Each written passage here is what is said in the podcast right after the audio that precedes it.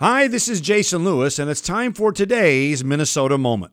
By the reaction of the establishment in both major parties, President Trump must be governing as some sort of independent. Consider the bizarre hyperventilating from the so called never Trumpers.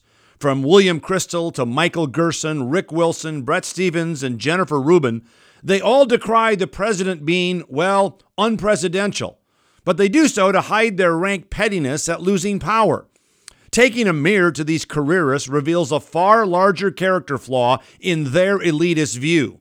They gave the GOP Bush, McCain, and Mitt Romney, but now say they just can't support Trump, even though it was the former liberal Governor Romney who only discovered conservatism when it suited his national ambitions.